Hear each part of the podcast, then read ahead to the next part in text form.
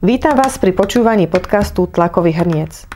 Moje meno je Livia Halmken a s Tlakovým hrncom vám prinášame rozhovory o pornografii, manželstve a intimite. Tentokrát so psychiatrom Michalom Patarákom. Tlakový hrniec sa venuje prevažne rýchlým a výživným debatám na stredných školách, ale tiež natáča rozhovory so slovenskými a zahraničnými odborníkmi. Chceli by ste nám pomôcť rásť? Podporte nás jednorazovo alebo trvalým príkazom, nech nám to v hrnci buble aj naďalej. Všetky potrebné informácie nájdete na tlakovyhrniec.sk. Ďakujeme.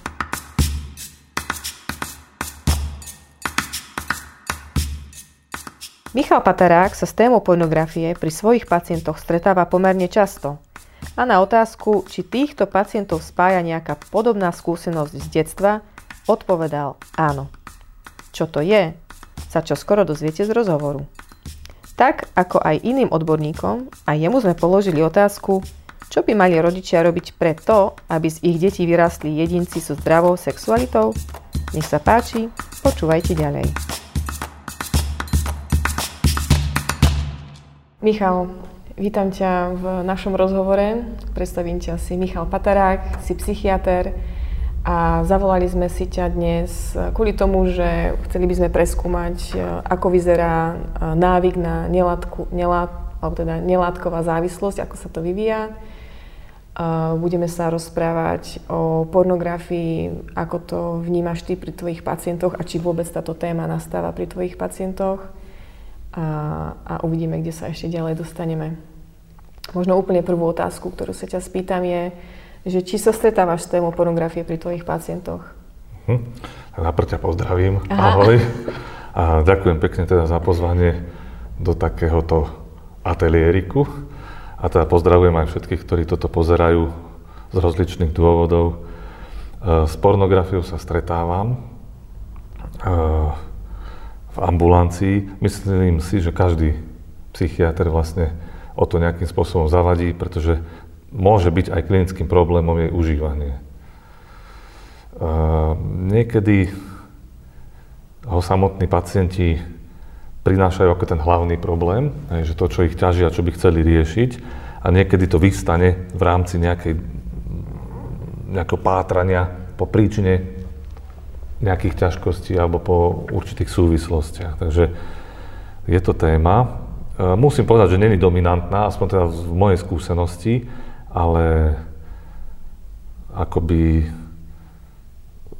sa začína objavovať vo zvýšenej miere. Hej. Mm-hmm. Všetko, čo poviem vlastne, tak to je taká moja skúsenosť alebo môj pohľad na to a možno aj skreslený vzhľadom na určitý, určité e, typy pacientov, ktoré mám a typy skúseností. No.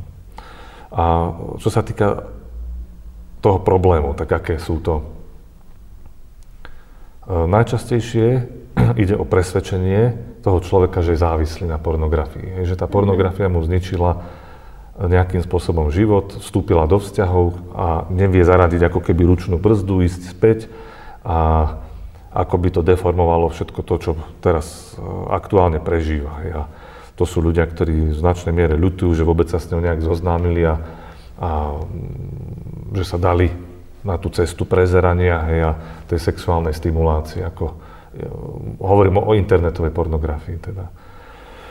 No a z týchto jedincov nie každý závislý. Je to mi tak, niekedy sa to tak do takého jedného balíčka dá, mm. že tak to je závislosť od pornografie alebo sexuálna závislosť, alebo sú rôzne pomenovania, aj v literatúre nájdeme, že porucha užívania internetovej pornografie alebo závislosť od internetového sexu a tak ďalej, tak pre zjednodušenie budem hovoriť o teda závislosti od internetovej pornografie, ale není to oficiálny názov. Hej, že v budúcej medzinárodnej klasifikácii chorob by malo, mala byť jednotka diagnostická, ktorá sa volá kompulzívna porucha sexuálneho správania a tá podľa mňa splňa znaky, kde by sme mohli zmestiť hej, tú závislosť od internetovej pornografie. Lebo to ešte není klasifikované ako závislosť však?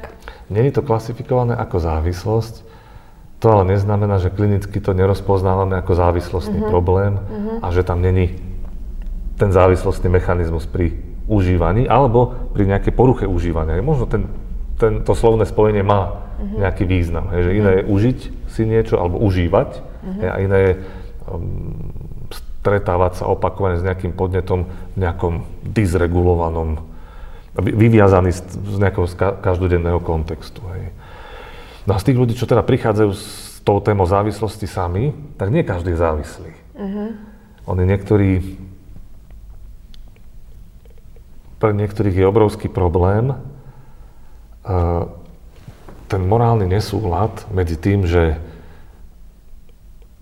sa takto sexuálne stimulujú a medzi ich hodnotami, hej, nejakým rebríčkom hodnot, medzi ich nastavením osobnostným alebo medzi tým, ako sa snažia, chcú žiť. No a ten morálny nesúlad vedie k úzkostným symptómom, k depresívnym symptómom, môže viesť teda aj takému pocitu také životného nešťastia alebo zlyhania a pre ktorý oni potom tam nasadia ten, alebo im sedí nejak ten interpretačný rámec závislosti. Hej. Uh-huh. Ale v tomto prípade my nediagnostikujeme závislosť hej, ako psychiatri, lebo to je v podstate ako keby vadí tomu človeku to, čo robí, nevie si s tým pomôcť. Možno to je nejaký element závislostného správania, ale my hovoríme skôr o návyku. Uh-huh.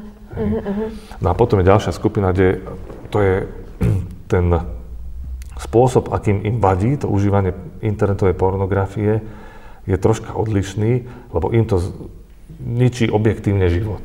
Vzťahy, hej, ktoré sa im rozpadli, e, finančnú situáciu im to hrozuje, e, dokonca e, museli skončiť so zamestnaním kvôli mm-hmm. pornografii, psychické problémy s únavou, s koncentráciou, pretože po nociach to pozerajú a tak ďalej. Čiže to je ako keby problém iného rádu. Čiže už nemajú taký morálny konflikt v sebe, ale vyslovene vidia, že im to nejak ovplyvňuje áno. život. Uh-huh. Ten morálny konflikt tam síce je, ako pri každej závislosti, človek vidí, že je to zlé, v istom uh-huh. bode to vidí. Uh-huh. To je jedno, či to je látková alebo nelátková závislosť, uh-huh. ale uh, není to podstatnou časťou alebo centrálnou časťou. Tam je naozaj na, narušená tá, by som povedal, schopnosť ovládnuť to správanie ukontrolovať ho. Hej. Hovoríme o narušenej kontrole. A potom teda, keď k vám prídu, tak uh, ako viete takému človeku pomôcť? Je to, to je ťažká téma. Uh-huh. Je to ťažká téma, pretože už je ona stigmatizovaná. Hej. Uh-huh. Už len hovoriť o tejto veci a to som si všimol, to je, veľakrát som si to všimol, že človek závislý povedzme od alkoholu ne, neštíti sa až tak o tom hovoriť a nejak si to do, do rôznych rámčekov tak ako možno zbagatelizovať, možno zracionalizovať, ako človek, ktorý má takýto problém, veľmi sa za to hambí. Uh-huh. Aj toho psychiatra. Uh-huh. Hej, čiže to prvé je v podstate, musíme dať nejaké predsudky bokom hej, a pozerať sa na to nejak čist, čistým pohľadom žiadne moralizovanie a proste zanalizovať si, čo sa deje, čo sa stalo, kedy to začalo, či to je naozaj závislosť, aké má ten človek možnosti. No. Musím povedať, že tu sú rôzne aj názory a odborná komunita nie je celkom mm-hmm. konsenzuálne, by som povedal, príjma to, ako, akým spôsobom to rieši. Lebo sú niektorí odborníci, ktorí dokonca hovoria, že nie je to závislosť, že nepristupujme mm-hmm. k tomu tak. Hej. Ja medzi nich nepatrím, klinicky nevidím iný, iný koncept, ako, na to, ako to opísať, ako práve závislosť. Hej. Mm-hmm.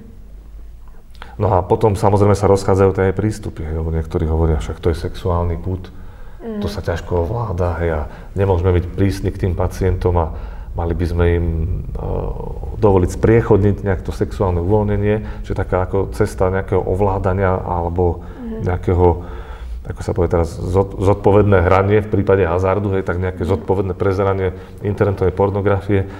Uh, ja s tým ale nemám dobré skúsenosti v praxi. Hej. Tak tí pacienti samotní to nechcú prijať, akože, lebo im robí samotný ten fakt, že to robia problém a nevedia v tom nájsť, no, hovorím o tých závislých, hej, mm-hmm. nevedia v tom nájsť nejakú zlatú... Mieru.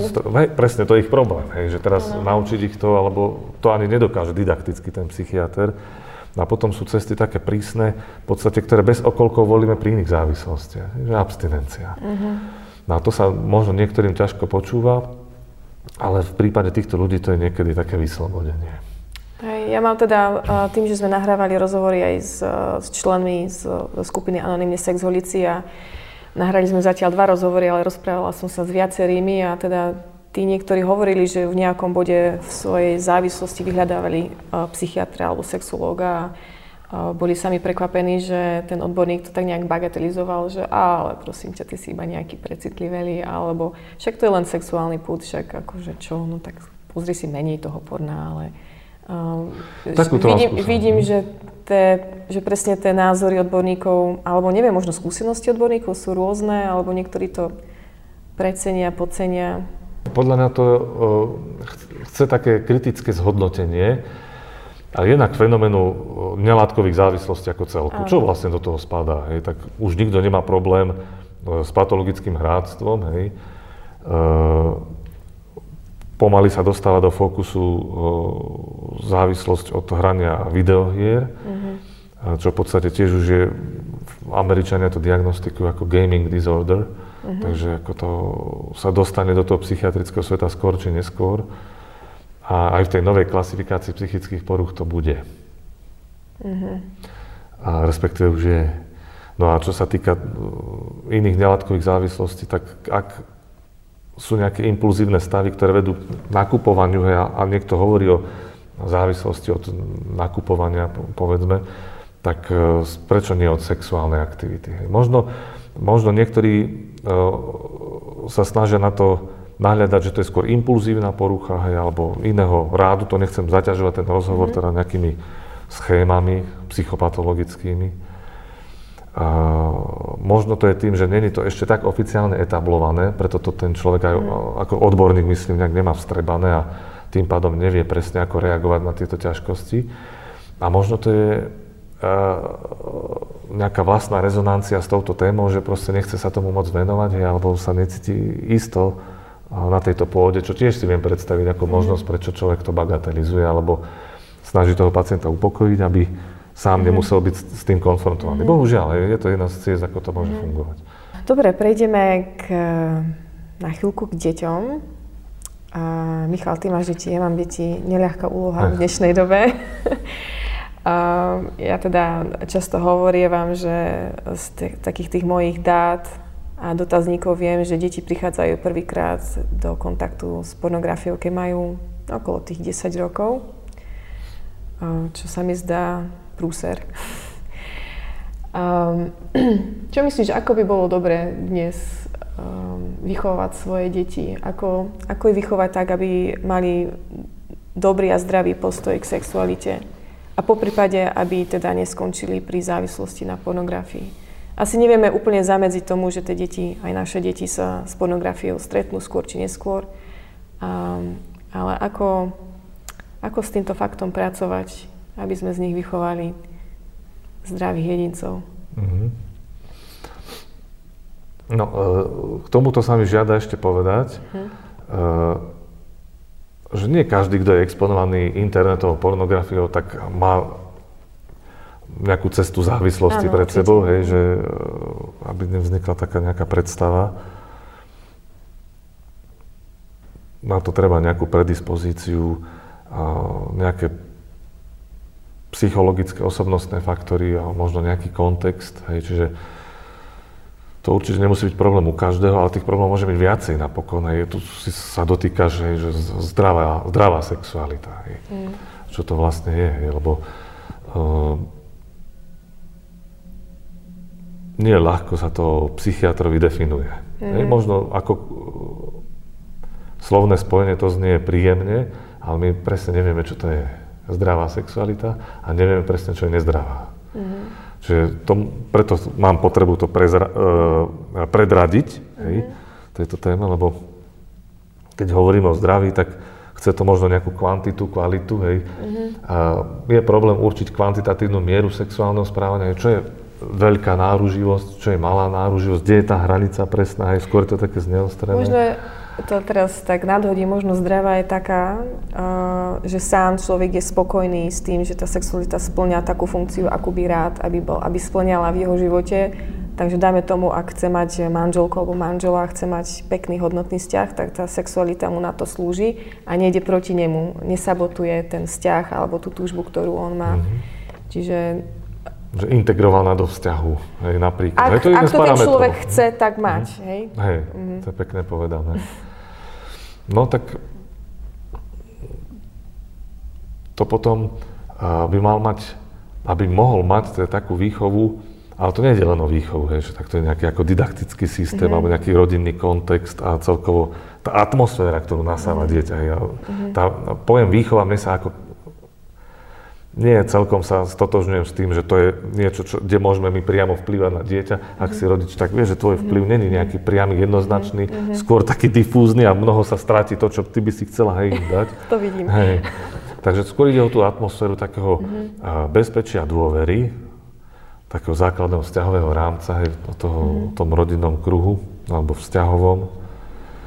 A čo by malo mať také dieťatko, ktoré postupne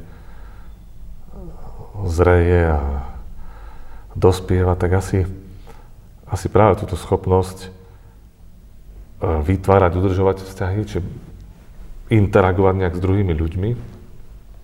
Je zaujímavé, že napríklad narušenú sexualitu môžu mať ľudia, ktorí, e, ktorí žijú skôr samotárským životom, respektíve e, tá domácnosť, ktoré vyrastali, bola akoby odsudzená od ostatných ľudí, hej, že sa tam mhm. pestoval nejaký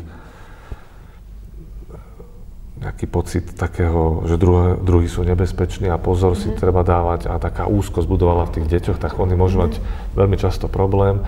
Čiže skôr nie, dopustiť do sveta vzťahov a nech sa tam, nech človek nabere tie schopnosti také jemnúčke, ako v tých vzťahoch mm-hmm. chodiť. Schopnosť ukotviť sa aj v tom sociálnom svete nejako, porozumieť, už to nie je len o sex, hej. Hej. porozumieť svojim emóciám a prežívaniu autenticky nejako uh-huh. a schopnosť ich autenticky vyjadriť tomu druhému, hej, že to je, čo sa mi páči, čo sa mi nepáči, hej. Možno aj asertivita patrí k zdravej sexualite, hej, uh-huh. čo ja viem, celkom sa mi to tam hodí. A schopnosť uh, tešiť sa, uh-huh.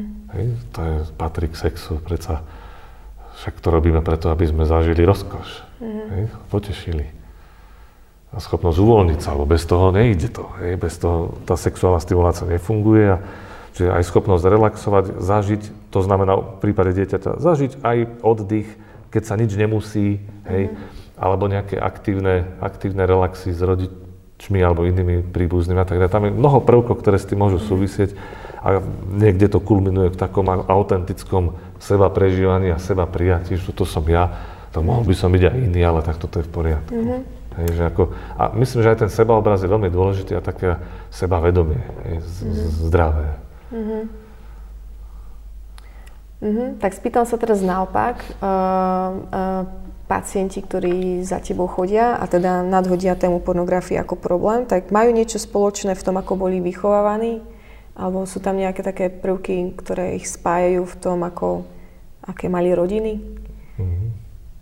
Že vedel by si to tak nejak spojiť? Možno tam nie je nič, ale ak ti napadá. No,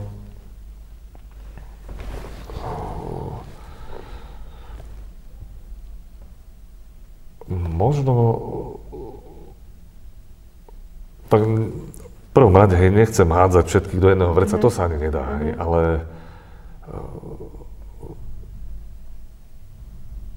možno by som hovoril, že taká reštrikcia o nejakých prirodzených spôsoboch správania sa, hej, alebo nedostatok možnosti spontánnosti v detstve, mm-hmm. toto, toto tam dosť často mm-hmm. rezonuje, čiže nejaká prísna výchova, reštrikčná, nemožnosť priamej komunikácie svojich emócií, za ktoré môžu, mohli byť trestané tie deti, a, a prílišný konzervativizmus v zmysle, že a, sexualita ako veľmi nebezpečná zóna, hej, že kde treba mať e, sa na pozore, hej, a druhí ti môžu ublížiť, e, namiesto toho, aby sa fokusovalo na to, že to je krásny, uh-huh. krásna súčasť života, hej, to, uh-huh. A to v mnohých rodinách sa ale nenosí takéto, hej, že to, o, to, o tom sexe my nevieme sa rozprávať poriadne. To... Bez zdvihnutého prsta. Možno, možno. Hej. A to už je tiež známka také reštrikcie, alebo aj vlastného problému, hej, že, že my ako deti sme nemali žiadnu internetovú pornografiu ťažko si predstaviť okom dieťaťa, ako si pred týmto rozhovorom teda o tom hovorila, že ako to vnímajú. Hej. Ťažko to predstaviť, aj keď je človek psychiatr, hej, že, na druhej strane my v tom nemôžeme vidieť, podľa mňa, uh-huh. uh, uh, čerta. Uh-huh. Je, to, je to jeden z, zo zdrojov sexuálnej stimulácie, ktoré to dieťa v istom veku vyhľadáva. Chce ho, chce ho poznať, chce poznať to telo, čo sa s ním dá robiť a tak ďalej. A ak mu neposkytneme aj iné inšpirácie, tak toto môže byť jeho jedinou inšpiráciou a to by som povedal, že je škoda. Alebo bola by to škoda. Zaujímavé, na čo si hovoril, že čo spája tvojich pacientov, je možno taká reštriktívna výchova a možno z konzervatívnejších kruhov. Môže to byť skreslenie, ale mám taký dojem. Uh-huh. Že, že to vlastne vykopne úplne naopak, ako tí rodičia mienili. To je presne tá výchova. Čo ano. to vlastne je tá výchova? Hej, hej, hej. My, my máme niekedy predstavu, že to musí byť, alebo takto, keby som bol cynický, hej, uh-huh tak poviem, že naša predstava výchovy to je súbor takých sugestívnych a manipulatívnych techník, ako do dieťaťa niečo dostať. Hej, ale to není, práve toto není výchova. Hej, výchova skôr sa týka takého, že necháme to dieťa zreť, ako ono samo chce, však aj v týchto témach mm-hmm. sexuality, sloboda je strašne mm-hmm. dôležitá. Mm-hmm. A, ale ruka v ruke so zodpovednosťou, hej, to je, celý ten internetový svet je v podstate nebezpečný a dá sa to viesť týmto smerom. Uh-huh. Nekúkaj nič na YouTube, lebo tam uh-huh. sa toto a toto môže, s nikým sa tam nedávaj do rečí, hej, a niekdy v noci si nepíš nikým a tak ďalej a je to strašne nebezpečné miesto. Ale dá sa to fokusovať aj príjemne, že tam sa môže dozvedieť o prírode, čo ťa zaujíma, hej, sú tam fantastické dokumenty, články o hocičom a môže ti to pomôcť. Hej, a, a to sa týka aj veci, hej, že e, škoda, že ten uh, svet uh, sexuality internetovej, povedzme, je príliš skrátkový to hneď do tej pornografii skáče. Mm-hmm. Však mohli by byť portály venované tomuto napríklad pre deti, hej, alebo pre mm-hmm. dospievajúcich. Mm-hmm. O to sa snažíme. Mo- OK. A mohli by tam byť možno aj nejaké šteklivé veci, hej, však mm-hmm. my sme tiež také mali, no si mm-hmm. pamätám, že boli nejaké časopisy aspoň a tak ďalej. Nebolo to nejakou nejakou drastickou formou, veľmi príjemnou, takou, že človek sa mhm. tešil na nejaké články o tom. Mm-hmm. Teraz sa to príliš akoby pornografizuje. Mm-hmm. Aspoň mám ten dojem. Hej. Zase to môže byť dojem dospelého človeka, ktorý už nie veľmi sleduje tieto trendy. Mm-hmm. Možno, ako ja neviem, možno to ja vidím príliš čierno, pretože zase ja vyhľadávam skupinu mladých ľudí na stredných školách a rozprávam sa, vyslovene provokujem debatu na túto tému a niektor- z niektorých uh, tvrdení alebo postojov mi je potom dosť smutno, takže možno to vidím čiernejšie, ako to je. Ale majú aj veľmi zrelé a pekné postoje uh, k intimite všeobecne, takže není to úplne, nechcem povedať, že všetci stredoškoláci sú úplne, že uh, stratení, mm. lebo nie sú. Ale úplne si viem predstaviť, že ja keby som mala teraz 15-16 rokov, tak by som, pravdepodobne by som pozerala pornografiu, lebo by som bola zvedavá a ja som z rodiny, kde sa na túto tému nerozprávalo vôbec. A ako každý človek, a ja som bola zvedavá, že jak to ide teda prebiehať. Možno ja ako žena to vnímam možno citlivo v tom, že v tom veku 15-16 rokov som sa do nekonečna porovnávala so zrelejšími ženami a, a mala som ťažké komplexy, že či som dosť pekná, či budem dosť šikovná, či budem dobrá milenka. A to boli akože nekonečné otázky a do nekonečná som sa podkopávala svoje sebavedomie a pravdepodobne, keby som v tom čase zablúdila na pornografiu, tak by mi to vôbec nepomohlo. Práve naopak, ešte by som sa viac zakomplexovala. Mm-hmm. A počúvam to aj od dievčat na stredných školách, že keď máme naozaj otvorenú debatu, tak priznajú, že pozerajú, lebo chcú si overiť, že či sú teda na nejakej, na nejakej úrovni a že či budú žiadané a majú pocit, že sa musia rýchlo naučiť trik A, B, C, aby boli aby, bo, aby si ich ten chlap chcel udržať ako milenky. Mm. To sa mi zdá zase ale že škoda, že prečo sporná. Mm. Aj keď rozumiem, že sa to zdá v tom čase logický, logická cesta, ale už ako zrelá žena sa na to spätne pozerám, že bola by to strašná škoda. Myslím si, že to škoda pre nich. Mm-hmm. Hej, ja si súhlasím s tebou, hej, mm-hmm. že mhm. Ale to je, to je tým, že tá pornografia má množstvo rozličných účinkov a dopadov, ktoré samozrejme nemôžeme vidieť všetky čierno, mm. ale ktoré napokon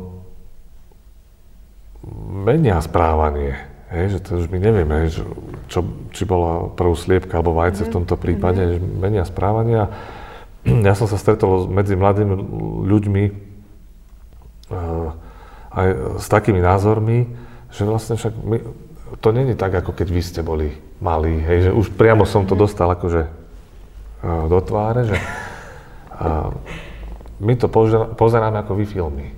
Hej, že to, a není to vôbec škodlivé a tak ďalej, to iba vy o tom rozprávate. Hej, že mm-hmm. sú aj takéto názory, hej, že ja som nejaký dinosaurus, hej, ktorý o tom nejak teoretizuje, hej, a, a to, to, to je nejaký kultúrny fenomén, ale nemôžno nepovedať, že nemá vplyv na správanie. A aj to objavovanie, a, tak jednak tam je tá, a, že si musím osvojiť techniku, hej, že to je mhm. technizácia sexu. Hej. Mm. Potom, že musím nejako vypavedať tam ten tlak, musím, vidíme, v čom žijeme, hej, že mm. ako mhm. keby slobodná spoločnosť, ale každý sa chceme uh, podobať na niekoho, mm. alebo Mm-hmm. Tá komparácia tam je nesmierne silná, čo není nejaký slobodný štýl hej, mm-hmm. prežívania. No a potom človeka to oberá takéto nejaké, lebo tam sú nejaké vzory a modely, hej, to mhm. človek ani nevie a implicitne do seba dostane. Hej. Tak to je tam tá deformácia sexuálnych postojov a toho, že takto to má byť. A to, to mne možno vadí hej, v tom mm. celom, pretože tá sexualita je o objavovaní. To je také Áno. dobrodružstvo medzi tými dvoma, ako teraz to ide a mm. čo sa bude diať a ako bude reagovať, čo všetko si môžem dovoliť a čo všetko mm. sa páči tomu druhému a mne samému, mm. hej, tak ten, uh, možno to je značne skratkovité dnes, hej, že sú tam nejaké ako, možno nevieme, ako to môže byť také role-playing hej, na základe mm. týchto napozeraných mm. vecí, ťažko mm. povedať.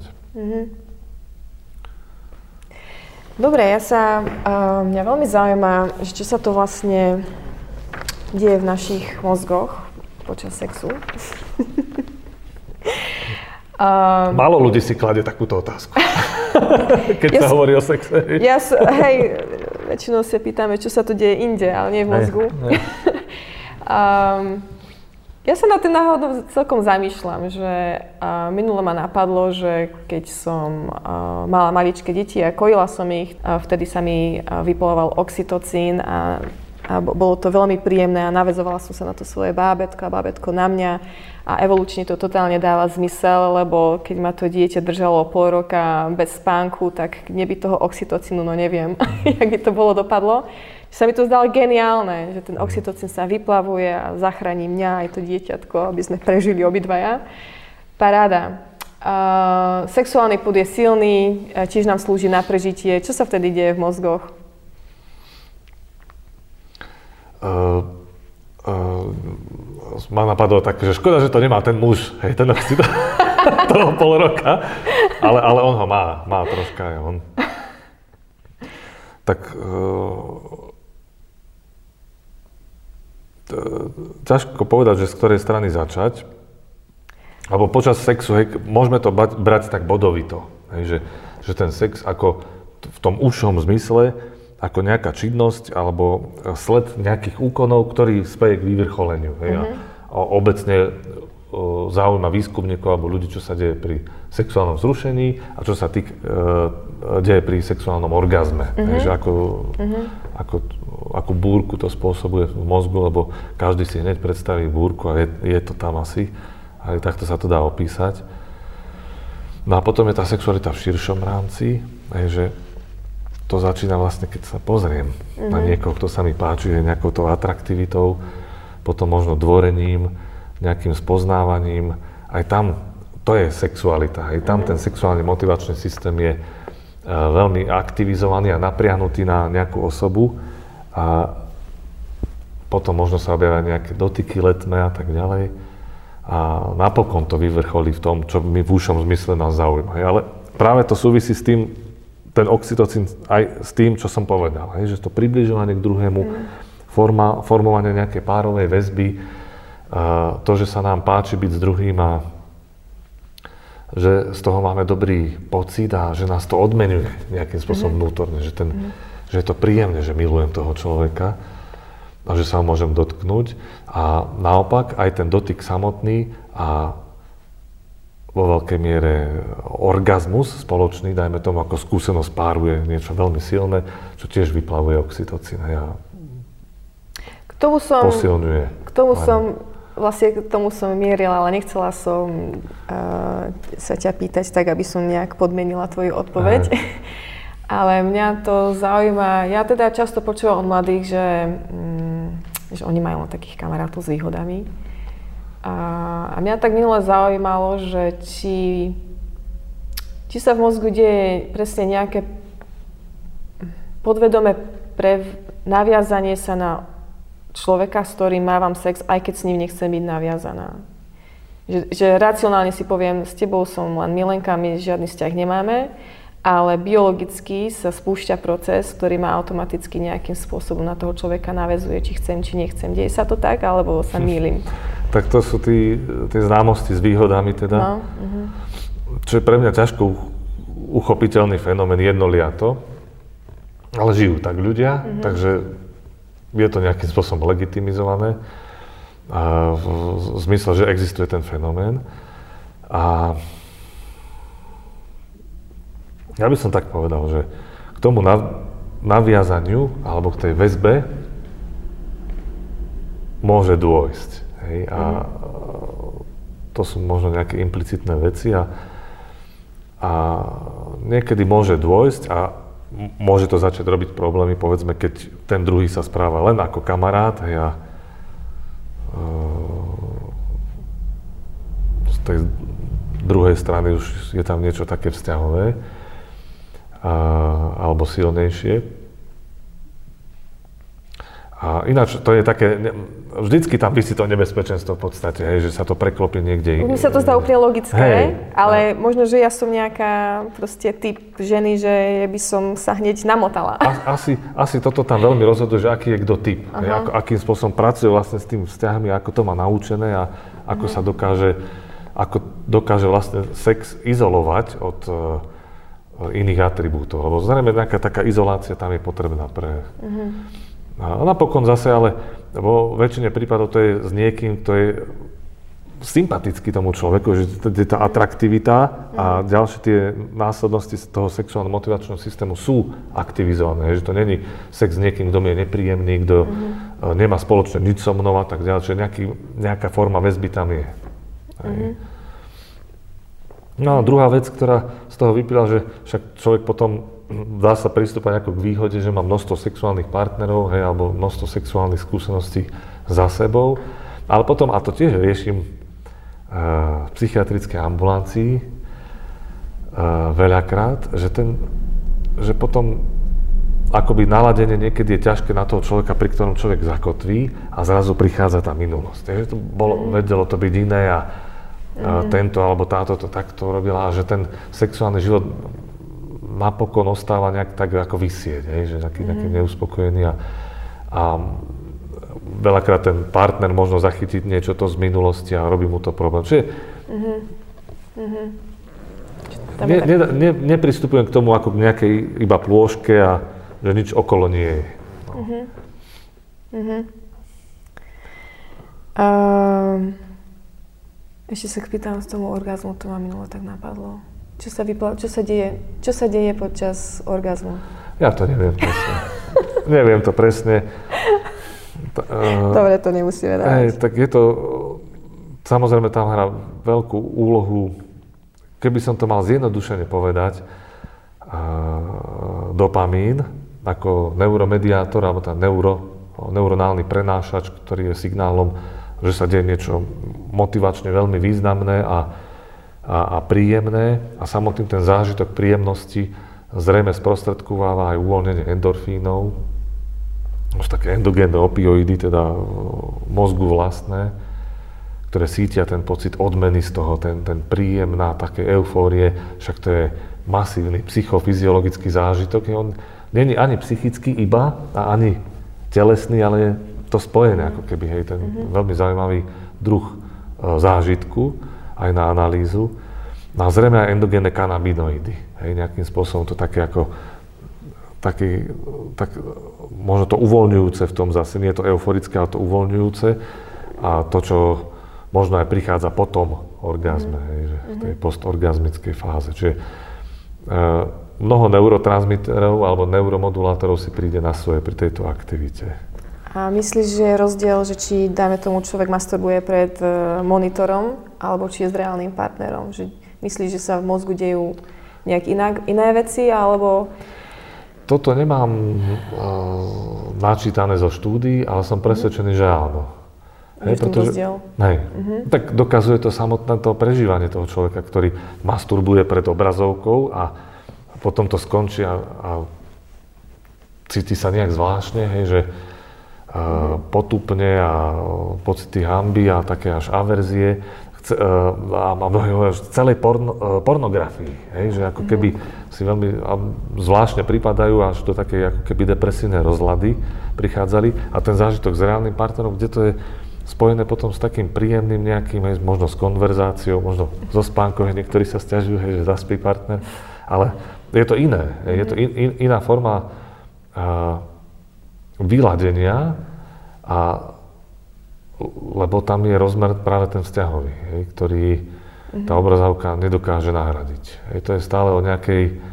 Možno preto si ten človek rýchlo na to zvyká, že tam je ten fenomén, ktorý je podobný tolerancii, ako keby, ale nedá sa to k tomu prirovnať. To myslím tolerancia pri látkových závislostiach. Hej, už uh, nestačí istá dávka tej drogy alebo psychoaktívnej látky, ale človek musí zvyšovať uh, tú dávku, aby mal nejakú intoxikáciu alebo stav, ktorý mal kedysi na nižšej dávke. Hej. Tak toto tu je taký fenomén, že potom nestačí už vidieť eh, nejakú nahotu alebo nejakú scénku, ale ako keby to stále ďalej šlo hej, do nejakých zvláštnych scénok a až takých niekedy bizarností, hej, a, čo popisuje mnoho ľudí hej, s, s sexuálnou závislosťou. Prípadne tam, a to sú zase závisí od psychologického typu, rastie túžba to zažiť naozaj, mm-hmm. hej, a už tam sú návštevy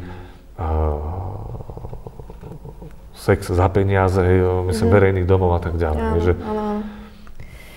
Uh, čiže, ja... uh, aby som odpovedal na otázku, že som sa troška rozkecal. Čiže rozdiel tam podľa mňa určite je. Uh-huh.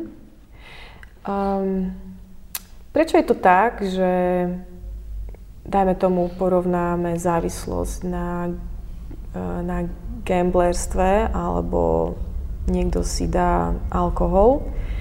E, človek závislý na alkohole alebo na gamblovaní e, potrebuje možno viac času gamblovania, potrebuje vyššiu dávku alebo možno potrebuje staviť viac peňazí alebo človek, ktorý pije alkohol, potrebuje zvyšovať dávky alebo častejšie.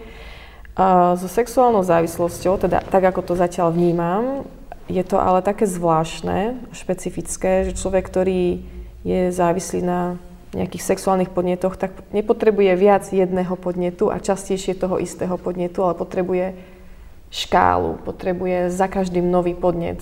Prirovnám to, minulo sme sa rozprávali s človekom, ktorý teda o sebe tvrdí, že trpí závislosťou na pornografii a ten hovoril, že neustále potreboval prekračovať hranice, pretože jedna kategória v porne sa mu zdala chvíľu atraktívna a vzrušujúca, ale dáme tomu za mesiac už to bolo málo, potreboval prekročiť ďalšie a stále vyhľadával nové a nové. Prečo to tak je v sexuálnej závislosti? Prečo sú ľudia odkázaní na neustále novoty a nestačí im, dajme tomu, častejšie tá jedna kategória? Mm-hmm. Mm-hmm. No, čo iba dokazuje, ako to je efemérna záležitosť, je, že v podstate za, za čím sa človek, ten človek ženie. Je, mm-hmm. že, mhm. že ako to sexuálne vzrušenie je veľmi plastické a napokon sa neobjavuje po tom podnete, po ktorom sa kedysi objavoval. Tak to je tá analógia, ktorá, ktorá tam je hej, pri tých aj iných závislostiach nelátkových či látkových. Hej, len ty hovoríš o tých kategóriách a o, o rôznych postavách, zrejme mm-hmm. objekt, objektoch a scénách. Ale zase taká je sexualita. Hej, to,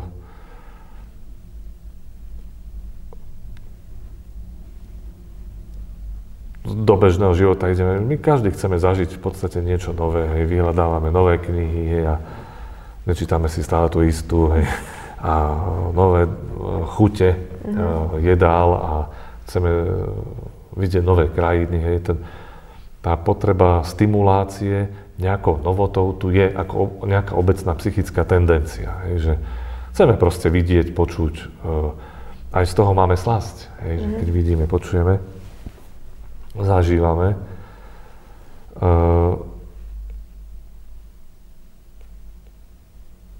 Čiže to je nejaká taká oso- o, o, obecná tendencia. A potom samotný sexuálny púd alebo sexualita je niečo také ako Coolidgeov jav. Neviem, či sa to už tu rozoberalo pre týchto Coolidgeov jav. Mm-hmm. A ten hovorí, a týka sa najmä mužskej sexuality teda, uh, akoby není opakovaná stimulácia tou istou partnerkou, nie je pre muža tak sexuálne vzrušujúca, ako keby po sexuálnej aktivite s jednou partnerkou uh, mal na porúdzi ďalšiu. Hej. Respektíve, inak to poviem, uh, klesá sexuálna vzrušivosť, povedzme tesne, po sexuálnom styku alebo po nejakej sexuálnej skúsenosti na tú istú partnerku, ale môže sa objaviť na inú partnerku. Hej. Mm-hmm. To, je, mhm. to je opísané v rámci sexuálneho správania. Volá sa to Coolidgeov ja dosť, by som povedal vtipne, lebo Coolidge bol vlastne americký prezident a volá sa to po ňom, nie po nejakom vedcovi, lebo bol s manželkou na návšteve nejakej slepačej farmy a ten farmár ich sprevádzal teda. Taká anekdota sa hovorí o tom, teda ja neviem, či to je pravdivé, mhm. zrejme sa to zakladá na nejaké skutočnosti. A teraz ten kohút tam kopuloval so sliepkou a, sa pýtali, že ako často to robí, tak povedal ten farmár, že aspoň 12 krát denne, neviem presné číslo. Mm. A, a manželka pána prezidenta tam hovorila, že povedzte to môjmu manželovi, hej, že aj 12 krát za deň. No ale ten farmár povedal, ale za každým to robí s inou sliepkou. Hej. A na to povedal pán prezident, že povedzte to môj manžel. Čiže na, takáto vtipná anekdota o tom kolu je naozaj, neviem, či to je akože naozaj... Mm-hmm. No, ale vy, vy osvetľujete podstatu toho problému. Mm-hmm. Hej, že tá sexualita je ako keby takto nadizajnovaná alebo napriahnutá, že novota ako keby stimuluje viac. Uh-huh. A tu sme zase pri tom rozdiele medzi párovou sexualitou a medzi sexualitou, kde sa iba exponujeme nejakými podnetmi, alebo kde nejde o nič iné, len o tú sexualitu. Pretože pri tej párovej sa toto dá nejakým spôsobom integrovať, mm-hmm. hej, že povedzme skúšajú nové veci, hej, zaradia nejakú sviežosť do tej mm-hmm. uh, spálne, prípadne to nemusí byť spálňa vždycky a tak ďalej, hej, že mm-hmm. nejaké iné kontexty, uh, nálady, hej, v, sú dovolenky, sú rôzne uh, denné, nočné obdobia, hej, a rôzne druhy spodného pradla a tak ďalej, hej, že toto tiež navodzuje nejaký iný sexuálny dojem alebo stimul a, a pri tej párovej väzbe e, je to veľakrát postačujúce. Hej. Hoci, hoci tá, keby sme skúmali tú sexuálnu zrušivosť, povedzme, muža, tak áno, je to zrejme u každého z nás tak, že ďalší alebo nový podnet nás zruší viac ako ten, čo máme doma. Mm-hmm. Hej. Ale to už je tak. Ešte by som k tomu dodal, uh,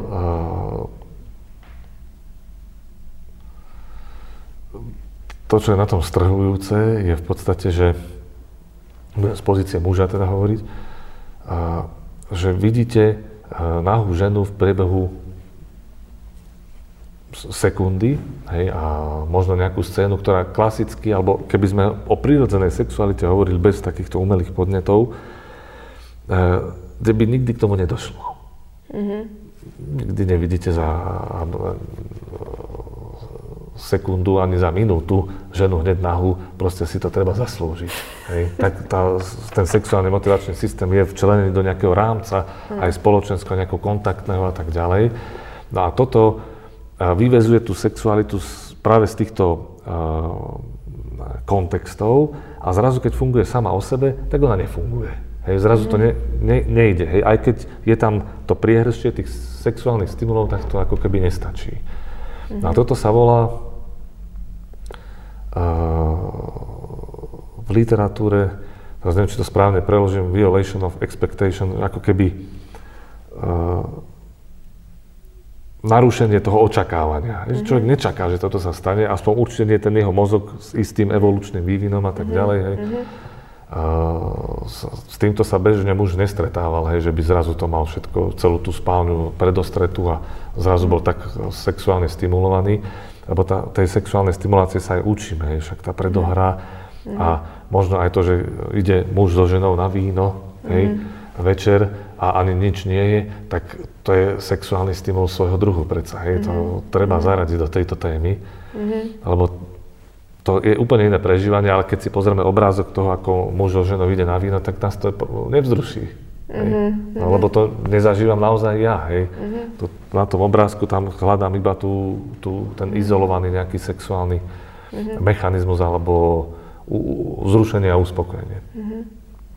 A ešte jeden termín, uh, to je, sa volá, že uh, supernormálne podnety. Mm-hmm.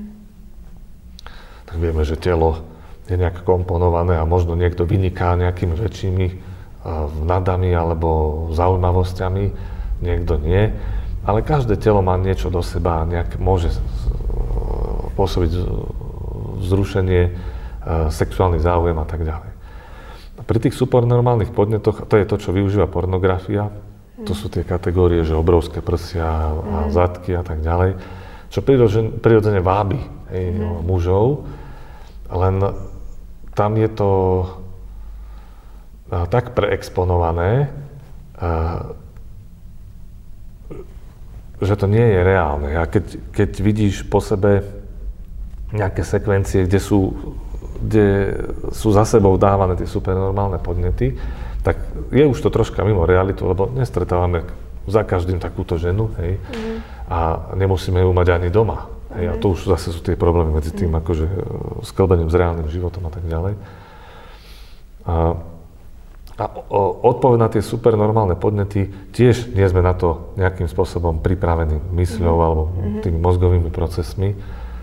Uh, to je termín, ktorý som si požičal z etológie, to je náuka o zvieratách a o správaní teda zvierat, živočíchov. Niko, Nikola Steenbergen to študoval však. Presne, hej. hej, hej tak vieš, o čom hovorím? Áno, viem tak, presne, lebo ja to aj rozoberám v, v, na školách, super normálny hej, tak, stimulus. Tak tým mm-hmm. pádom nejdem sa tomu venovať. Ale, ale tak naši diváci nemusia vedieť. tak iba jednoducho to priblížim. Uh-huh. Čom spočíva tá nepripravenosť? No, že keď, keď povedzme dali uh, samčekom motýlov, hej, tie farebné makety, obrovské, alebo väčšie, teda ako normálna samička, samičiek, tak oni nechceli kopulovať s tými uh, s prirodzenými samičkami, ale s tými maketami. Uh-huh. No a to je vlastne ten, ten problém, ktorý tu riešime, alebo uh-huh. ktorý nejakým spôsobom tá pornografia navodzuje. Hej. Mm-hmm. Nielen teoreticky, ale aj prakticky a, mm-hmm. a z mojej strany teda aj klinicky. Hej, že... mm-hmm. uh, minulo som počúvala uh, veľmi dobrú audioknihu od uh, britského novinára, John Ransom sa volá, a tá kniha sa volá uh, The Butterfly Effect. A on si teda dal záležať na tom, že skúmal dopady uh, Pornhubu, na spoločnosť, na pornopriemysel samotný. A, a čo? Lebo... Uh, Pornhub je pornostránka, jedna z najznámejších pornostránk. Pornhub, aha, to sa to, aha, jasné. Okay. Pornhub.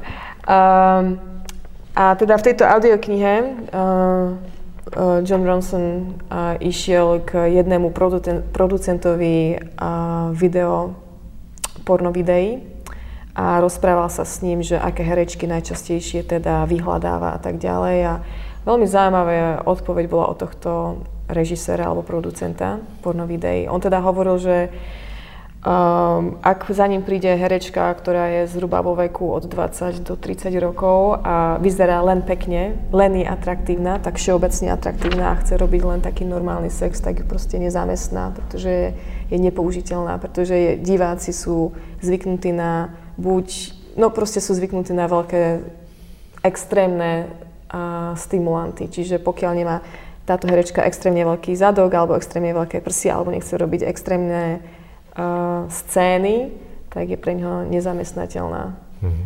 A sa mi to zdalo veľmi také uh, pre mňa oči otvárajúce, že ľudia, ktorí sú užívateľmi pornografie, si vlastne úplne ako keby nie že odvyknú, ale ani, ani nie sú zvyknutí na normálne scény, na normálne vyzerajúce ženy, na normálny sex. Ja, ako to je aj, aj deviovaný v podstate ten porno priemysel, mm-hmm. keď to takto funguje, že že to už je nadizajnované na, nejaké, na nejakého konzumenta, ktorý už má problém, hej, podľa mňa. Mm-hmm. Že už je to tak posunuté, už dopredu natáčajú filmy, ktoré sú už posunuté. A hlavne samozrejme, čo sa týka marketingu, tak oni potrebujú dať nejaké kľúčové, kľúčové slova, nejaké vyhľadávacie termíny, pod ktorými si diváci nájdú také a také videá. Čiže nikto nevyhľadáva normálny sex s atraktívnou ženou. Hej, to je, to je proste o to nejde. Čiže on teda hovorí, že prenajal by herečky, ktoré vyzerajú na teen, na tínedžerky, prenajal by herečky, ktoré vyzerajú na staršie, alebo robia extrémne scény, ale iba pekné a iba normálny sex. Žiaľ, také, také, taký čo. Mm-hmm. On mhm. nemá s, tami, s takými čo robiť. No ale to je zaujímavá téma, lebo to potom je vlastne také pozeranie e, sci-fi, hej, keď hey. je to mimo reality. A možno ten konzument, ktorý to pozera ako sci-fi, hej, že občas si na to zájde a tak ďalej, tak, a vie, že to je sci-fi, tak je to OK, hej, že to je možno uh, OK. No. Je to forma nejakej zábavy, ktorú prináša nejaký priemysel, zábavy hovorím v úvodzovkách, hej, ale hovorí sa tomu zábavný priemysel, hoci málo kedy to má so zábavou niečo spoločné, tak sa pozerám aj na hazardné hry a tak ďalej, že to je, sú fenomény nejakého trhu, ktorý využíva naše slabiny mm-hmm. ľudí. A to si pekne vlastne opísala. Mm-hmm. Uh, Ale nie som si istý, či k tomu ako sci-fi pristupuje dieťa, hej, keď by som to previazal. Mladé dieťa pravdepodobne nie, ale v triede často počúvam od študentov, teda už od stredoškolákov, že oni vedia, že to je také, že to není reálne. Oni hey. vedia, že ten, ten, tie pornofilmy nie sú reálne, oni sa na tom aj zasmejú nad, ja neviem, nejakými nadpismi alebo komentami, ktoré sú na pornostránkach. To potom by to bolo fajn. No len ja si stále myslím, že ich to ovplyvňuje, alebo že si normalizujú určité veci bez toho, aby vedeli, že si ich normalizujú. Nedá sa to vylúčiť. Ja som teda dlho pracovala v marketingu a, a teda ako marketeri sme dookola riešili, že čo, čo dáme divákom alebo teda potenciálnym zákazníkom, čo im nadhodíme, aby sa na to chytili, aby si to znormalizovali aby potom túžili. Však za tým je celá veda. Mm.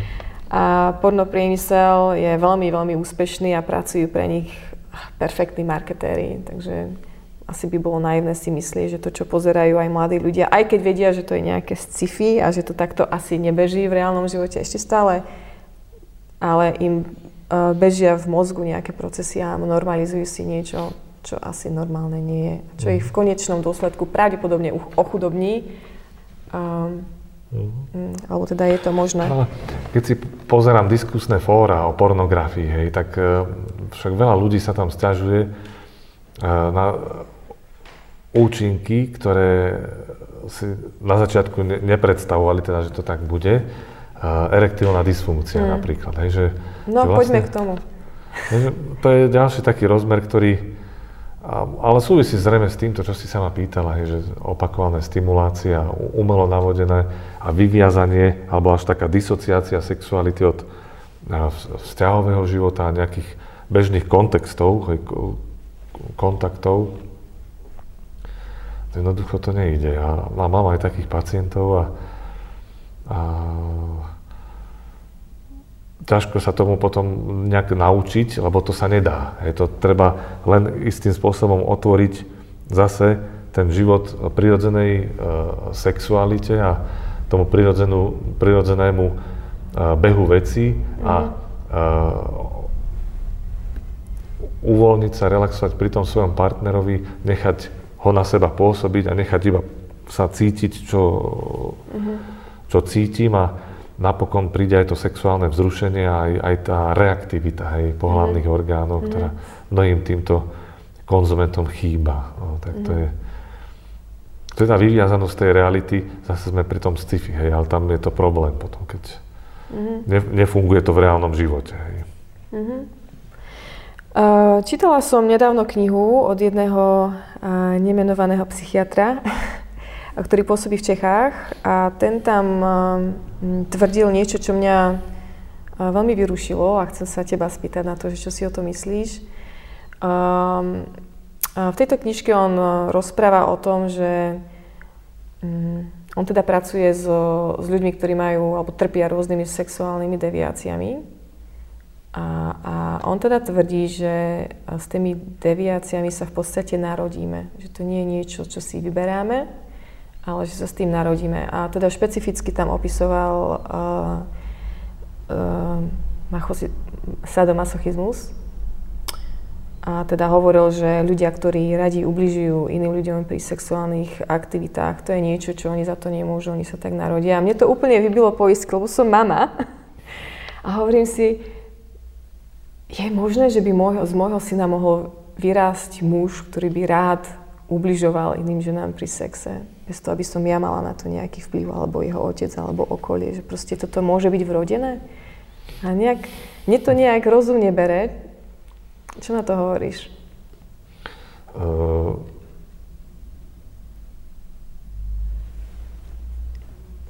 asi by som najprv povedal, že ten masochizmus alebo sadizmus má nejakú takú eh, morálnu konotáciu alebo amorálnu konotáciu, že to je vnímané veľmi negatívne, lebo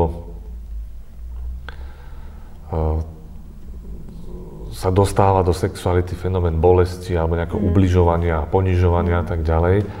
Ale existujú, existuje množstvo párov, dvojíc alebo ľudí, ktorí v bežných sexuálnych aktivitách používajú niečo, čo by už bolo nazvateľné ako sadistické elementy alebo masochistické elementy a majú to radi aj v rámci tej dvojice. Pokiaľ oni si a... s tým obidvaja súhlasia, to mi príde okay, úplne, čiže to nehovoríme o také konsenzuálnej aktivite. Nie, nie, nie, skôr, skôr on tam opisoval skôr mužov, ktorí skončia v krimináli, pretože ublížili žene alebo znásilnili. Ako, hej, že to bolo skôr toto, že boli veľmi násilní bez zvolenia tej ženy. A toto je niečo, čo mňa úplne tak zarazilo, že môže sa človek takto narodiť? Toto je taká, by som povedal, nikdy nekončiaca otázka. Uh-huh. možno to ani nevyriešime, neviem. Uh-huh. A pri mnohých poruchách, a, no aj pri sexualite samotnej, a, vrodenosť versus nejaké kultúrne, uh-huh. spoločenské vplyvy alebo rodinné.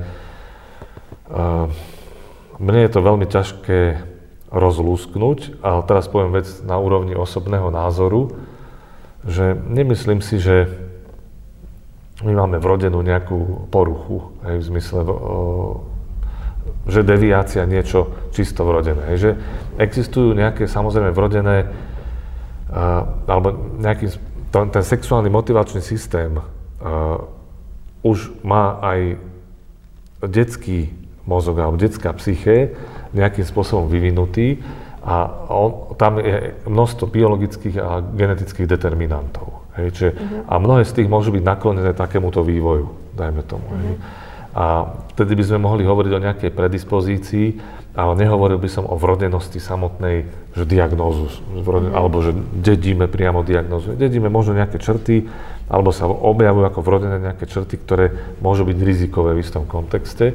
Ale keď ich máme, tak sa zvyšuje pravdepodobnosť, že z toho prostredia si ako keby stiahneme alebo na nás pôsobí práve niečo, čo zapadá do tých, do tých predispozícií. Takže ak, ak je v súlade s týmto tvrdenie autora tej knižky, tak by som s tým asi súhlasil. Ale on, nie je to čisto, že teraz je to len nejaká vrodená záležitosť a už sa s tým nedá nič robiť. Mm-hmm. A, množstvo faktorov individuálneho vývoja do toho vstupuje. Sexualita ako veľmi variabilné a, a plastické správanie je prístupná učeniu hej, aj, a môže byť prístupná aj vychýleniu hej, z nejakých vývojových línií aj vo veľmi mladom veku. Hej, to, v prípade toho masochizmu, dajme tomu, alebo sadizmu, však tam násilie v rodinnom prostredí. A mnohí ľudia a, s týmto problémom hovoria o násilí, ktoré zažívali ako deti, alebo mm. násilí v rodine a tak ďalej, že nejakým spôsobom to tam mohlo byť prítomné. Nemusí to byť výlučne. Hej. Naozaj sú prípady, kedy to nie je, tej mhm. anamnéze týchto ľudí, ale uh, u, u mnohých to môže zohrávať nejakú rolu. Hej. Pre mňa je otázne, ako presne, ako presne to vzniká, pretože my to nevieme povedať. My nevieme mm. presne vyložiť nejakú mm. patogenézu mm-hmm. sexuálnej deviácie. Mm-hmm. Mm-hmm. Hej, akože ak by to bolo uh, ovplyvnené mm, neviem, podmienkami, v akých človek vyrastal, alebo uh, tak to by, to by mi dalo zmysel, ale bola som zaskočená. Mo, možno nejaký modulačný vplyv tam je, ale hovorím, ne, neviem sa vyjadriť absolútne uh-huh. k tejto téme a nejaký element vrodenej chyby tam iste bude. Uh-huh. Uh-huh. Michal, je niečo, čo som sa ťa mala spýtať, som sa ťa nespýtala? No, ty ani neviem. Ináč, asi som nepreberal s nikým takú, túto tému tak nejak koncepčne ako teraz. Ano. Vždycky to je tak nejak roztrieštené. Mal som raz jednu prednášku o takú kazuistiku, jeden prípad patologického hráča, ktorý potom sa stal závislý od pornografie, ale nebola to závislosť od pornografie, to on tak prinášal do toho a podstate tak maskoval svoju sexuálnu promiskuitu, hej, že to je mhm. ďalší taký element, hej, zvláštny. A mal som jednu prednášku na túto tému, hej, že také neurobehaviorálne charakteristiky tej závislosti od pornografie. Ale inak, že by som, ale to sú 20 minútové veci, hej, tie prednášky, mm. tak takto, že by som sa s niekým bavil, sústredene o tom ani neviem. Tak ďakujem. A ja ďakujem, že som tu mohol byť. Ďakujeme, že ste počúvali podcast Tlakový hrniec. Veríme, že naše aktivity dávajú šancu mladým aj starším robiť múdrejšie rozhodnutia a rozvíjať zdravšie vzťahy. Pretože na láske a vzťahoch skutočne záleží. Páči sa vám naša práca? Chceli by ste nás podporiť aj finančne? Paráda. Prispieť nám môžete na tlakovyhrniec.sk. Ďakujeme.